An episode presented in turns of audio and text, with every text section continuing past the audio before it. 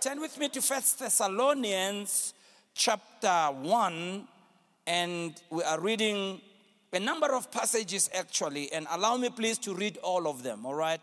First Thessalonians chapter 1, verse 1 to 8. And also we'll read chapter 2, verse 10 to 20, and then we will then finalize by going to chapter 2, verse 18. All right.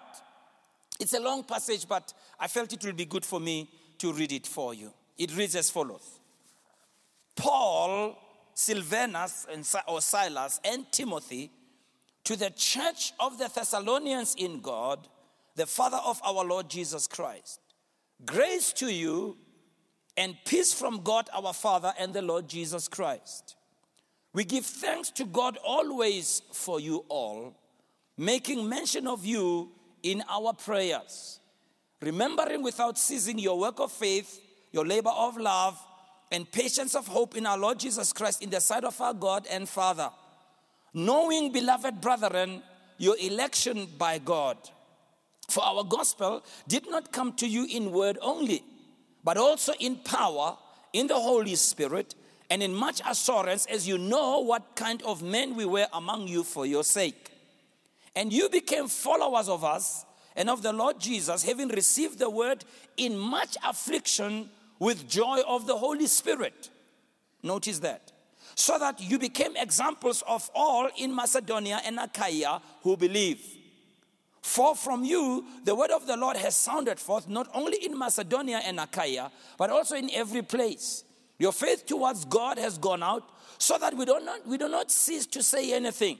For they themselves declare concerning us what manner of entry we had to you, and how you turned to God from idols to serve the living God. So obviously, these Christians in Thessalonica received the preaching of the gospel from Paul, Silas, and Timothy. They received it well, and it looks like God was working mightily among them. Go to chapter 2 then, from verse 10. You are witnesses, and God also, how devoutly and justly and blamelessly we behave among you who believe. As you know, how we exhorted and comforted and charged every one of you as a father does his own children. That you walk worthy of God who calls you into his own kingdom and glory. For this reason, we also thank God without ceasing because when you received the word of God which you heard from us, you welcomed it not as the word of men but as it is truth, the word of God, which also effectively works in you who believe. But we, brethren, having been taken away from you for a short time in presence, not in heart, endeavored more eagerly to see your face with great desire. Therefore, we wanted to come to you, even I, Paul, time and again, but Satan hindered us. For what is our hope, our joy, our crown of rejoicing? Is it not even you in the presence of the Lord Jesus Christ that is coming? For you are our glory and our joy. So I want us to focus on that verse 18. Verse 18. Therefore, we wanted to come to you, even I, Paul, time and again, but Satan hindered us. And I want to speak under the title, What Should You Do When Your Plans Seem Hindered? Now, we know that Paul is the author of this letter to the church in Thessalonica, and we are told by Bible historians that the letter was written around 51 AD. It's helpful, therefore, for us to give a little bit of background to trace the location of where Paul was with his com- companions as this correspondence was going to Thessalonica. Now, most of what I'm going to trace is found in Acts chapter 17, but we won't read that just for the sake of time. First of all, we know that Paul and Silas fled from Thessalonica and they fled to Berea because there was great persecution that came against the church and that came against them in their ministry. It's possible that Timothy stayed in Thessalonica but went back to Philippi to rejoin Paul and Silas in Berea. Secondly, we also know that then after that, Paul fled to Athens from Berea because there was persecution there. So he left Silas and Timothy in Berea. That's in Acts chapter 17. Everything I'm reading about, I'm talking about is in Acts 17. Then later on, we find that Paul sent the word back to Silas and Timothy to join him in Athens. And so we find that Timothy then rejoined Paul at Athens, and that's when Paul sent Timothy to Thessalonica. At this stage, we don't know where Silas was. Silas is not mentioned. Then we are told then later on, Paul then moved to Corinth. Uh, Silas and Timothy then joined Paul later. And so Paul wrote this letter to the Thessalonians and sent it there. We are told that he wrote the first letter, which is First Thessalonians. Six months later, around AD 51 52, he sent the second letter to the Thessalonians in response to further information he had received about the church. Now, that's just a little bit of a background. Thessalonica was a bustling seaport city. And if you look it up, look it up on the map, it's actually at the head of what they call the Thermaic Gulf. It was a very important place, an important space because it was from a communication and trade center, it was strategically positioned. We are told that at this time they had a population of about 200,000 people. Now, 200,000 people these days doesn't sound much, but in those days, 200,000 people was quite a lot. In fact, we are told that this became the largest city in Macedonia. Not only that, Thessalonica was also the capital province in the area. And so it was a very huge city. Paul had left Thessalonica very abruptly when you read in Acts 17 after he had just had a brief stay. He was working for God, ministering the gospel, reaching people, doing what God had told him. Now, you would think that if you obey God and you do what God had told you, Satan would leave you alone. You would make the assumption that, you know, a sign of being in God's will is that you're going to have a life that is problems free. Well, I'm sorry to burst your bubble. Paul was obeying God. Paul was doing what God had told him to do. I mean, he was enduring affliction and, and all kinds of things. But in spite of that, he had to run. It's amazing that when he was attacked, it looks like God did not protect the brother. It looks like God didn't come to the defense of the brother. The brother had to run away. Now, if it was some of us, we would have stopped what we are doing. If it was some of us, we would have said, if what I'm doing is in the will of God, why is God allowing this to happen to me? If it was some of us, we would have said, if God is with me, what am I going to do? And so, Paul then, instead of uh, you know, being sad and going into depression, he writes a letter. So he writes a letter to these converts because there were recent converts in Thessalonica who had turned back from paganism. Many of them had turned to God with all their hearts, as we read, and they were following God with all their hearts. But because Paul had to leave abruptly, they were left without support in the midst of persecution. So Paul writes this letter with four things in mind. Number one, he wants to encourage the new converts in their trials. He wants to tell them, even if you're born again, trials will come, but when trials come, you don't walk away from God, you don't turn your back on God, you still keep going on anyhow. Can I hear a good amen in the house? Number two, he's writing to these converts to give them instructions about godly living. He's telling them, no matter how hard things get for you, don't go back to your old way of living. No matter how much people forsake you and malign you, don't go back to your old way of living. Thirdly, he is urging some of them that now that you are born again, don't stop working. Because some of them felt that now that they're born again and that the Lord will supply all my needs according to his riches in glory, then I mustn't work.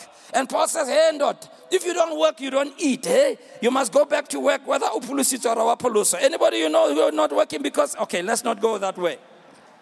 But then also Paul, in the chapter 4, he's also telling them about, giving them the assurance about the future of believers who pass on before Christ returns. And he's giving them that exhortation. But in our main text, which I want to focus on, we see Paul and his companions how much they wanted to go back to Thessalonica. Paul says it's not only once when we tried to come back, it's twice. We've tried again and again, but we experienced obstacles. In his words, but Satan hindered us.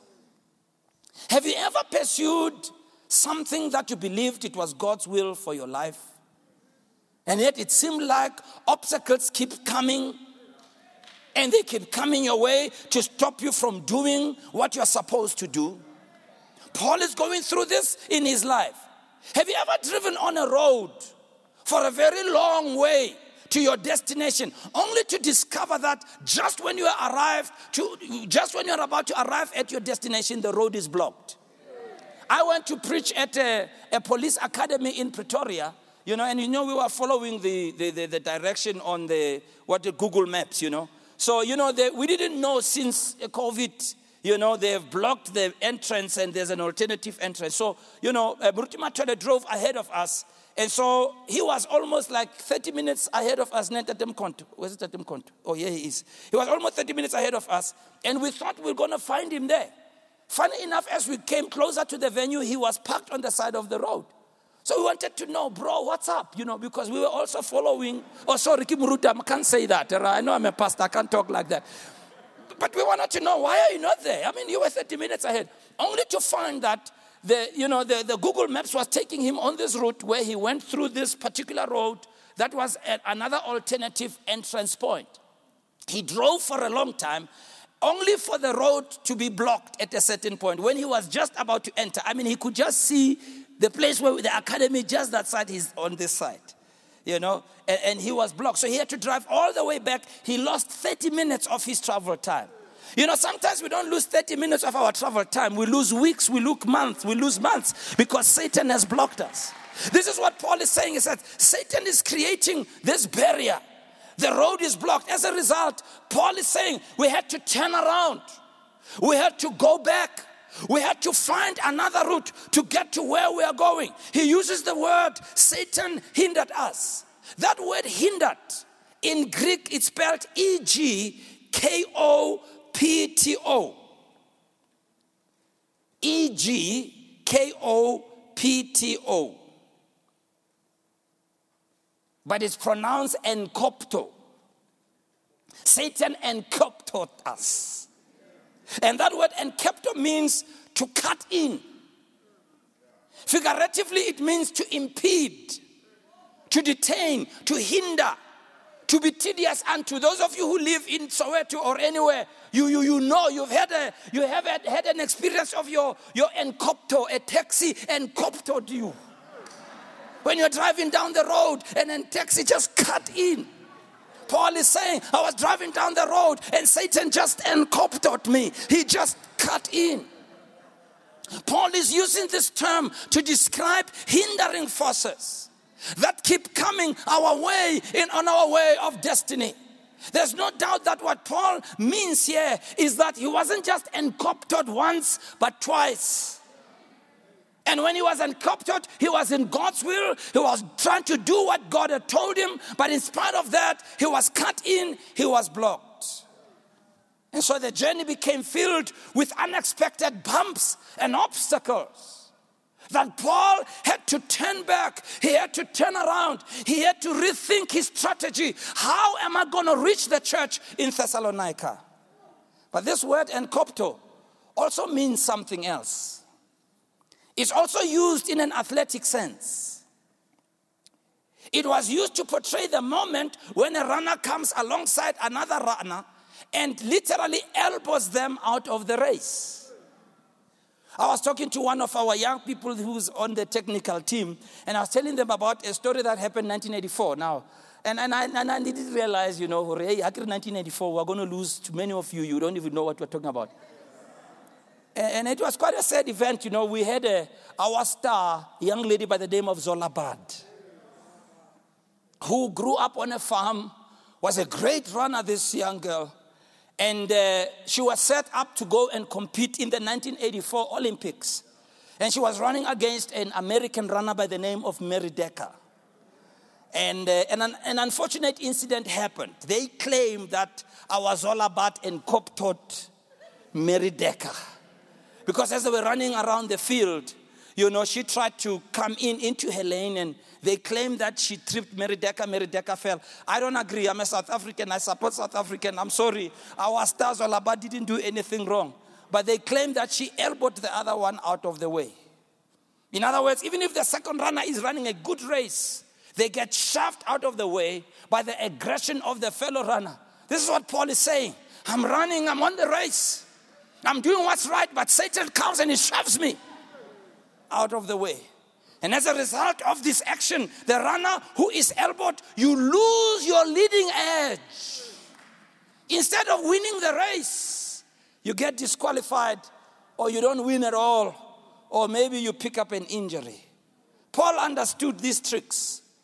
He's saying the enemy has really tried to make use of dangerous, unexpected bumps along the way to throw me off the track, elbow me from my spiritual race.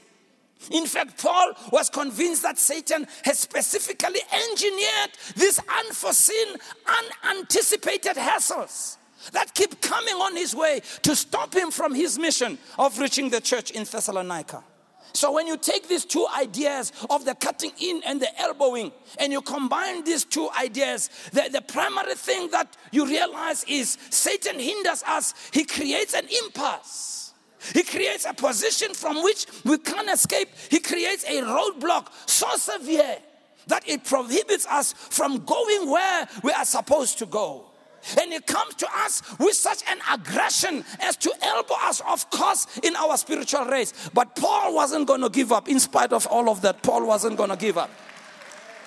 He said, If I can't go there physically, I will make my voice go there in the form of a letter. If I can't go there myself, I will send my son Timothy. Nothing is going to stop me. How many of you are saying nothing is going to stop me?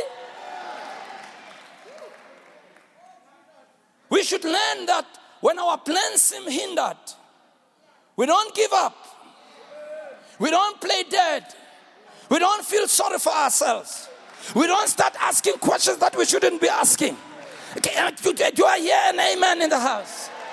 Yes, I know we're coming from a difficult time of lockdown and COVID 19. It has happened to the whole world, by the way. It's not only us. There's millions of people who have been affected. But sitting there and feeling sorry for ourselves is not going to help us at all. You got to get up and say, even if I have been hindered, I'm going to get up by the power of the living God. Can I hear an amen? And Paul says, even if he has hindered me, I'm going to write this letter. We have to get to a point, sisters and brothers, where we do what God has called us challenges or no challenges hindrances or no hindrances. We've got to understand that the path that we have taken is not an easy path. But thank God that we are not alone. God said He will never leave us, He will never forsake us.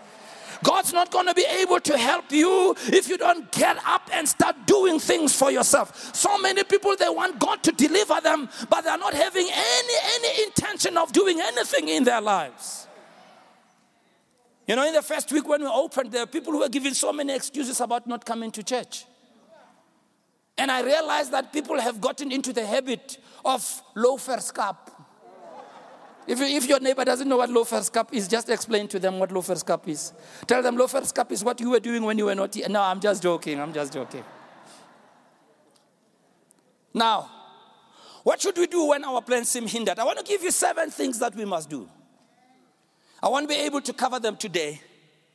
And so we will cover them today, next week, and week after next. Seven things that we must do when your plans seem hindered.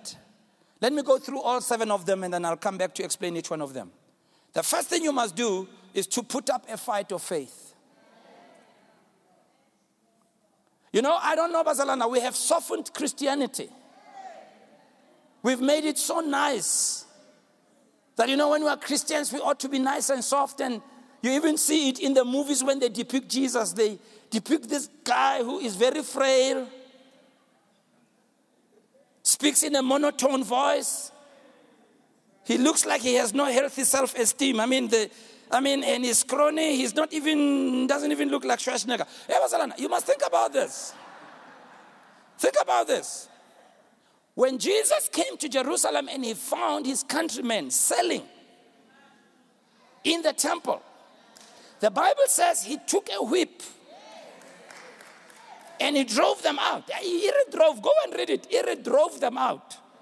Drove them, oh, drove them. I mean, the, the, the way he was, his disciples could not believe or how We are Jesolo, sweet Jesus. And the Bible says, listen to me, the Bible says, it says, and no man would dare stand against him. Ah, you're not hearing what I'm saying. You're not hearing what I'm saying. You're not hearing what I'm saying. Now, now I, I, love what some of the some of the authors say. You know, there's one guy who writes, several of them, they, they try to say, you know, many of us when we think about Jesus, we, we look at him through the, the spiritual glasses that television gives us. Remember, Jesus was a carpenter. How many of you remember that? Okay, he was before he started preaching his ministry, he was a carpenter by trade. And those days, carpenters did not have power tools. You didn't have your chainsaws and your drills, and every every every piece of equipment you used was manual. You had to use real raw strength and raw power. Now, you know, I look at it when you travel the continent, many of the places where people use a lot of manual labor. If you go see those guys that are well developed, even if they don't go to Virgin Active. In fact, they look better than many of you who. Go, no, no, no, let's not say that. But you see, the guys just from raw manual labor, they're strong. So, Jesus being a carpenter, he must have been very strong.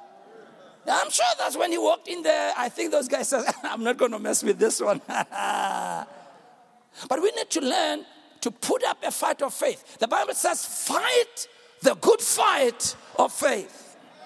Faith is a fight. We are not fighting with people. We are not wrestling with people. We are wrestling against principalities and powers, but we've got to learn to put up the fight of faith. I'm going to explain it fully what a fight of faith is about. The second thing that we need to do if we're going to not allow our plans to be hindered is to remember that the weapons of our warfare are not carnal, but they are mighty through God to the pulling down of strongholds. Did you hear what that scripture says? The weapons of our warfare. Weapons, weapons, not toys, weapons. Weapons are used by soldiers. Weapons are meant to, to inflict serious harm and serious damage. If we are dealing with weapons, we've got to be strong people and we've got to understand that the stakes are high.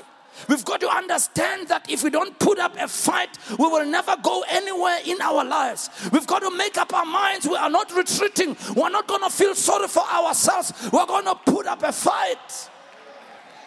But our fight is not carnal, it's not fleshly. But our weapons are mighty through God to the pulling down of strongholds. Number three, the third thing we need to learn is not to cast away our confidence. We shouldn't let our confidence wane. Our confidence in God's word mustn't wane, mustn't die out. We'll be dealing with those in detail. You've got to understand that you have to make a stance and believe what God says in spite of how you feel. You've got to make up your mind. You're not going to throw away your confidence in God's word, even if the circumstances are preaching a different sermon to you. You got to make up your mind that if God is true, and if God is true, every man is a liar. God said it, that settles it, and I believe it. Number four, we need to keep check on our words the words we speak. I'm going to show you how the words we use are like a double edged sword. I'll explain that in detail. How you need to learn to use the power of your words. That in your days of discouragement, when things are not going well, you guard the words of your mouth. Guard what you say when you are feeling frustrated. Guard what you say about you and to you when things are not going well. Learn to teach your mouth to be restrained. Even if everything around you is preaching something different, learn to say something different with your mouth. Can I hear a good amen in the house? Can I hear a good amen in the house? I'm talking about what we should do when plans seem hindered. Number five, we need to learn to protect our soul from being weary. Our soul can get tired, particularly when the battle is long. when you've experienced lots of disappointment, when you've had to have a lot of startups, when you've had to turn too many times and there's too many roadblocks, you get to a point where you get tired.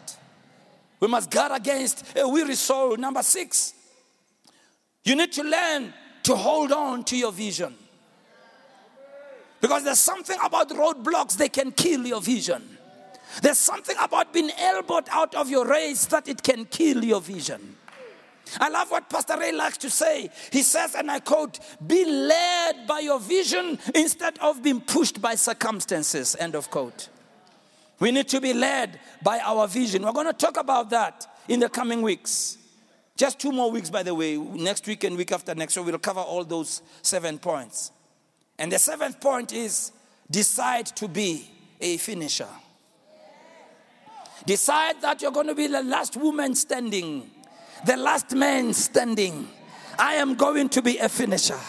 If they if they stop, I'm not stopping. I'm going to keep on. If they give up on it, I'm not going to give up on it. I'm going to be the last woman standing. I'm going to be the last man standing. This is why Barcelona when you decide you want to see your life go in a different direction, you don't have to consult a group of people. You don't have to consult what your friends are saying. You've got to make up your mind that even if they desert me, even if they walk away from me, I'm going to be the last woman standing. I'm going to be the last man standing. If my family deserts me, it's okay. But I'm going to stay on this path and I'm going to see it through. Can I hear an amen in the house? Decide to be a finisher. Let's conclude. Paul says, even if Satan created an impasse that kept me from coming to see you, even if Satan has put obstructions in my path to prevent me from getting to you. Even if Satan has cut in on me and prohibited me from visiting you as I wanted to do. Even if Satan tries to elbow his way in on me to keep me from coming to you, I will not despair. Paul is saying the story is not over until God says it's over. Paul says, I'm not going to give up. I'm not going to throw in the towel. Listen to me, Basalan. When you read throughout history, every plan that God has had, Satan has always tried to intervene and stop it. You can go as far back as the book of Genesis. Every plan, every vision that God has had, Satan has always tried to intervene and stop it. But this is what I found out. Even if God's plan takes long, even if it may not come at the time when we're expecting, the devil will never have the last word on anything. Let me tell you who's going to have the last word. Our God is going to have the last word.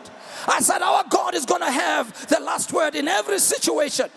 And so I want you today to make the declaration and remind yourself that what God has promised me in my life, it will come to pass. Even if it takes long, even if I'm experiencing roadblocks, even if I'm being elbowed out, what God has said in my life will come to pass. Even if I have to use an alternative route, even if it takes me longer than what I was hoping, even if it costs me more than what I was thinking, but what God has said will come to pass in my life. Raise your hands and just worship Him for a while, everybody.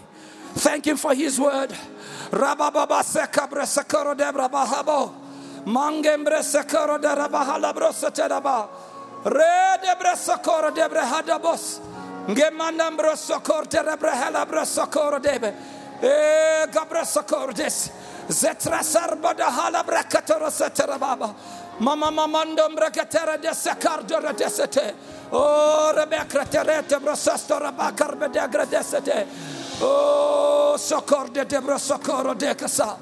Thank you, Jesus. Father, we thank you that your plans for our lives will always be fulfilled. No matter what it is that Satan brings our way, you will always have the last word. And so we are determined to see the process through. In the name of Jesus.